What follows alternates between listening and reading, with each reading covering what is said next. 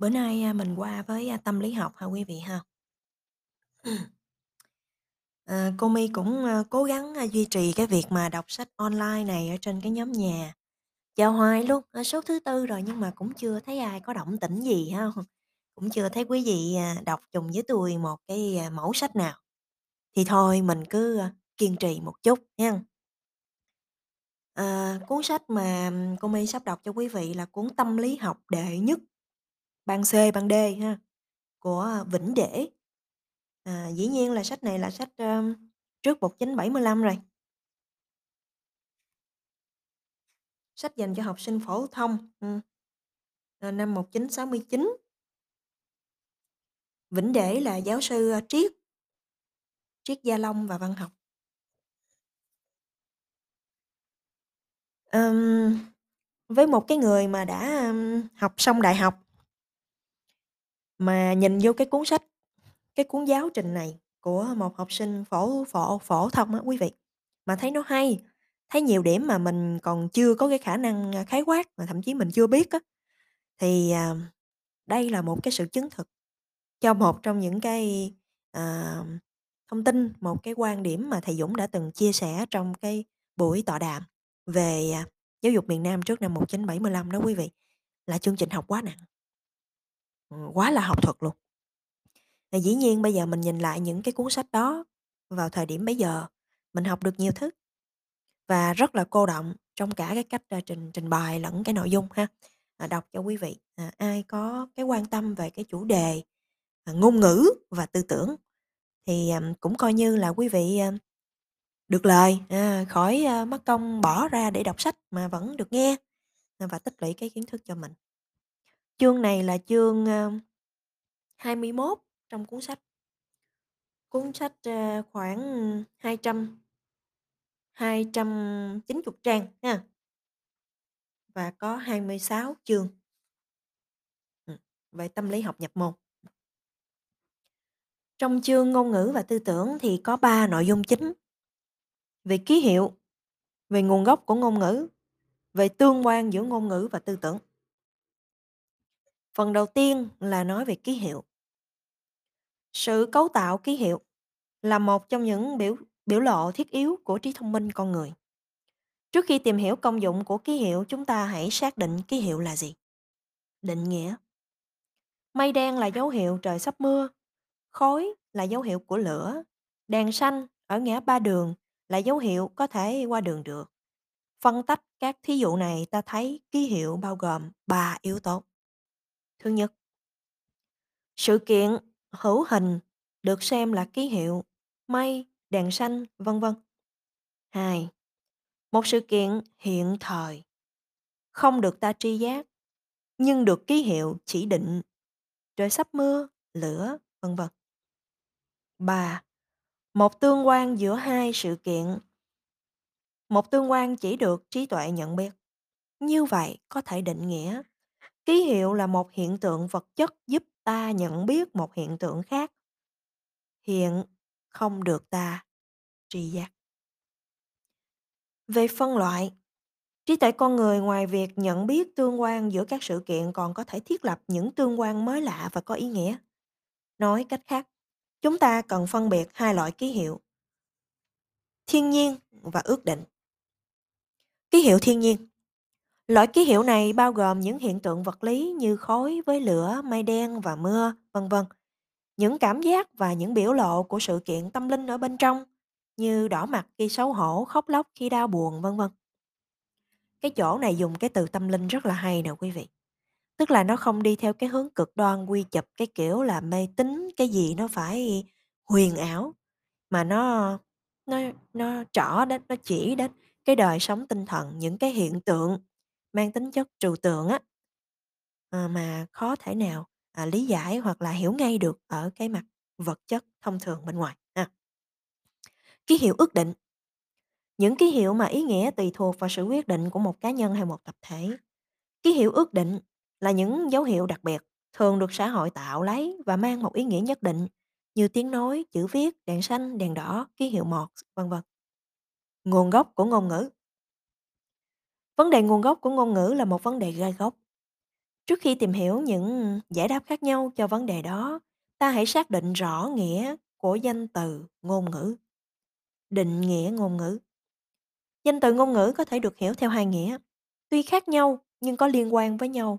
Một, ngôn ngữ là một hệ thống ký hiệu mà ý nghĩa được quy định bởi xã hội và do đó có tính cách đồng nhất đối với tất cả phần tử của xã hội.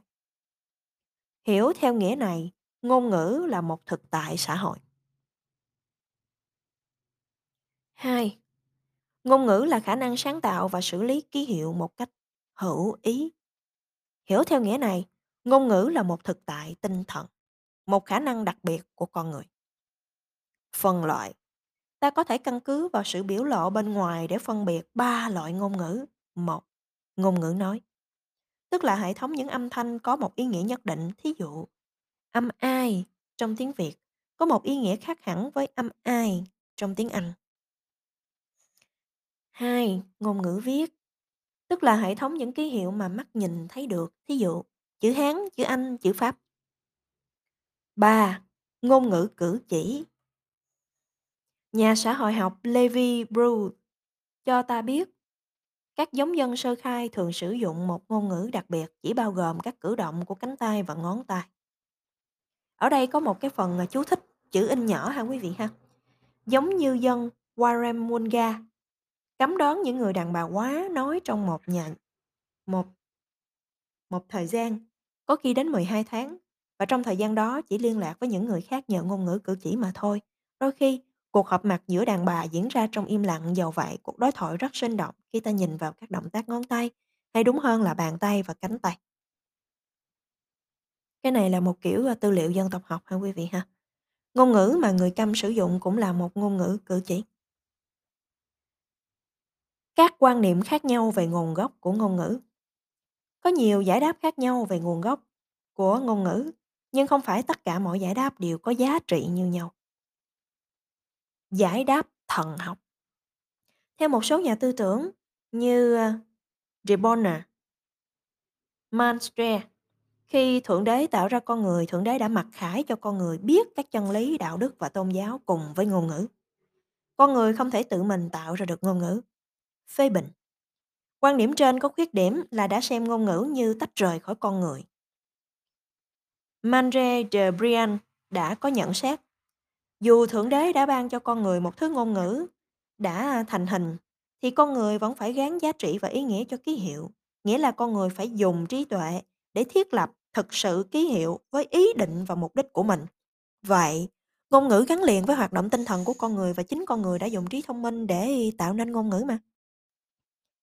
Giải đáp của Democritus Theo giải đáp này thì ngôn ngữ có tính cách giả tạo, nhưng như những ký hiệu mọt hay âm nhạc. Democrit cho rằng ngôn ngữ hình thành do ý chí của một cá nhân vượt bậc và bắt buộc kẻ khác phải nhìn nhận. Theo Smith, con người sơ khai chỉ biết diễn tả tư tưởng bằng cử chỉ và tiếng la hét. Nhưng vậy sao con người thấy rằng cử chỉ và tiếng la hét không thể diễn tả hết những tư tưởng phức tạp và phong phú? Do đó con người sơ khai đồng ý tạo ra những ký hiệu mà ý tưởng tùy thuộc vào quyết định chung của của mọi người. Phê bình Quan niệm trên vấp phải khuyết điểm, làm sao buộc người khác thừa nhận ngôn ngữ mình sáng tạo nếu như giữa ta và người khác chưa có ngôn ngữ được. Thú vị ha quý vị ha? À, mỗi cái phần kiến giải của một cái tác giả ở một cái lý thuyết khác nhau thì có cái phần phê bình đó. Giải đáp của Max Muller. Theo Muller, thì trong ta có một bản năng đặc biệt, đó gọi là bản năng sáng tạo ngôn ngữ. Bản năng đó tạo nên một ngôn ngữ duy nhất cho toàn thể nhân loại và bao gồm từ 400 năm đến 500 năm đọc đến 500 đọc âm. Phê bình Tuy dựa vào sự nghiên cứu các ngôn ngữ khác nhau trên thế giới nhưng quan điểm của Muller cũng không được chấp nhận. Trước hết, nói đến một bản năng sáng tạo ngôn ngữ để cắt nghĩa nguồn gốc của ngôn ngữ thì không cắt nghĩa được gì cả. Nếu ngôn ngữ đầu tiên bao gồm những đọc âm diễn đạt những ý tưởng trừu tượng và tổng quát như Muller quan niệm, thì ta phải nhận ra rằng tinh thần nhân loại đã sớm có những khả năng trừu tượng hóa và tổng hợp hóa. Kỳ thực, sự nghiên cứu các xã hội sơ khai cho thấy ngôn ngữ của người sơ khai là một ngôn ngữ cụ thể. Thay vì nói vật rắn, người sơ khai nói vật đó như đồ, như hòn đá. Họ dùng chữ chân để diễn tả ý nghĩa về chiều dài. Giải đáp tiến hóa theo giải đáp này thì ngôn ngữ nói và viết là hậu quả của ờ, sự biến đổi ngôn ngữ tự nhiên. Ngôn ngữ ờ, thành hình theo thời gian chứ không phải đã sẵn có từ ngày này qua ngày khác, từ lúc con người trên quả đất. Nguồn gốc của ngôn ngữ là một sự kiện gần như xảy ra hàng ngày. Công dụng của ngôn ngữ À, riêng cái phần giải đáp tiến hóa thì không có phê bình nha quý vị. Công dụng của ngôn ngữ Ta chỉ hiểu được công dụng của ngôn ngữ khi nói đến xã hội, thật vậy. Ngôn ngữ là khí cụ liên lạc giữa ta và người khác. Ồ, cái từ khí cụ này hay quá. Nếu như ta sống một mình, ta sẽ không thấy sự cần thiết phải tạo ngôn ngữ. Và ta sẽ không tạo ra được ngôn ngữ. Nói thiết yếu là nói với ai, cho ai. Chỗ này thì nó không có đúng lắm. Nếu như không có ngôn ngữ và không có ai để mình tạo ra ngôn ngữ, trường hợp đó thứ nhất là giả định sai. Giả định sai ngay từ lúc đầu, làm gì có cái tình trạng đó. Và thứ hai nữa, đó là mình mình tư duy bằng ngôn ngữ. Cái này nó lại mâu thuẫn với cái phân loại trước đó của, của cái tác giả này. Ngôn ngữ nói, ngôn ngữ viết và ngôn ngữ cử chỉ. Và trong đầu của mình những cái thứ đó nó đã âm thầm chảy trôi để mình có thể tư duy vấn đề chứ. Ta sử dụng một ngôn ngữ để diễn đạt tâm trạng cho người khác. Người khác chỉ hiểu được các cảm nghĩ của ta khi ta nói mà thôi. Ta sử dụng ngôn ngữ để chiếm hữu sự vật qua trung gian người khác. Muốn có vật gì thì chúng ta không thể tự tạo ra, trẻ con phải đi sinh, phải gọi đúng tên vật đó nếu như chúng cần. Nói tóm lại, ngôn ngữ thiết yếu gắn liền với xã hội, ngôn ngữ bắt nguồn từ xã hội, lại là điều kiện thiết yếu của đời sống xã hội. Tương quan giữa ngôn ngữ và tư tưởng Nói về tương quan giữa ngôn ngữ và tư tưởng, nhà tâm lý Lacrosse xác định ngôn ngữ là hậu quả và điều kiện của tư tưởng. Qua câu nói đó, ta nhận ra ảnh hưởng hỗ tương giữa ngôn ngữ và tư tưởng. Vai trò của tư tưởng đối với ngôn ngữ. Ừ. Tư tưởng có trước ngôn ngữ. Về phương diện tâm lý, tư tưởng và ngôn ngữ xuất hiện đồng thời. Và có lẽ ngôn ngữ được ta thâu thập trước khi ta biết tư tưởng. Nhưng về phương diện luận lý, tư tưởng có trước ngôn ngữ. Ta phải có một ý nghĩ về sự vật nào đó để tạo ra ngôn ngữ tương ứng với ý nghĩ đó. Không có tư tưởng về vạn vật hấp dẫn thì làm sao có được danh từ vạn vật hấp dẫn. Tư tưởng tạo ra ngôn ngữ. Ngôn ngữ không gồm những thành phần vô nghĩa. Nói khác đi, mỗi âm thanh, mỗi chữ đều nói lên một ý nghĩ, một kinh nghiệm. Có bao nhiêu ý nghĩ thì có bấy nhiêu từ ngữ.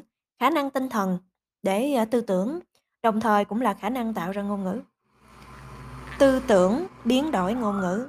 Sự biến đổi ngôn ngữ là một hình thức của sự sáng tạo ngôn ngữ. Có những trường hợp ta phối hợp những từ đã có sẵn với ý nghĩa nhất định để tạo ra một từ ngữ mới lạ và có ý nghĩa mới.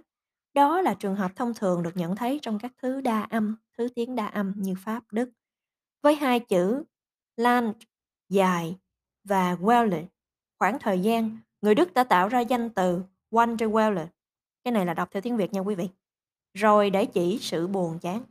Sở dĩ chữ Wanderwelle chỉ sự buồn chán là vì sự buồn chán là kinh nghiệm về thời gian kéo dài lê thề. Ừ. Vai trò của ngôn ngữ đối với tư tưởng như Delacroix nhận xét ngôn ngữ là điều kiện của tư tưởng, ta nhận ra điều đó qua các sự kiện sau. Ngôn ngữ làm sáng tỏ tư tưởng. Vì ngôn ngữ bao gồm những ký hiệu biệt lập, kế tiếp nhau, nên ngôn ngữ bắt buộc tư tưởng phải phân tách thực tại. Mỗi chữ nói lên tư tưởng đều về một khía cạnh của thực tại. Nhờ vậy mà ta có thể thấy rõ tư tưởng của ta có giá trị như thế nào.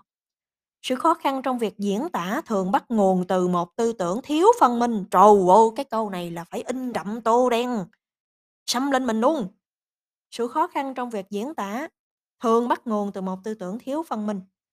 Nhưng nhờ có sự cố gắng diễn tả ta mới nhận thấy được sự thiếu phiếu phân minh này. Cái vế thứ hai này là không những tô đen, in đậm sẫm lên mình mà ta nói chứ in tờ giấy treo trước ngực luôn. Sự khó khăn trong việc diễn tả thường bắt nguồn từ một tư tưởng thiếu phân minh, nhưng nhờ có sự cố gắng diễn tả ta mới thấy được sự thiếu phân minh này. Wow hay! Ngôn ngữ lưu giữ tư tưởng. Những kiến thức mà nhân loại đã thâu lợm sẽ tan biến vào hư vô nếu không có ngôn ngữ để bảo trì. Qua ngôn ngữ nói, nhất là qua ngôn ngữ viết, ta tìm lại kho tàng tri thức phong phú của người xưa. Vì lẽ đó, Laville nói Gọi ngôn ngữ là ký ức của nhân loại. Ngôn ngữ không phản ánh trung thành tư tưởng của ta về thực tại. Thật vậy. Ngôn ngữ có tính cách trừu tượng và tổng quát. Trong khi đó, tư tưởng của ta thì có thể nhận biết những khía cạnh cụ thể và riêng biệt nơi thực tại. Ồ, cái này hay quá! U là trời! Cái này mà gáp vô cái niệm xứ là quá đã luôn không? Tư tưởng có thể nhận biết những khía cạnh cụ thể và riêng biệt nơi thực tại. Nên ngôn ngữ không hoàn toàn phù hợp với tư tưởng. Không phải mọi thứ trái cây đều có vị ngọt như nhau, nhưng ta chỉ có thể nói một từ ngọt để chỉ phẩm chất đó.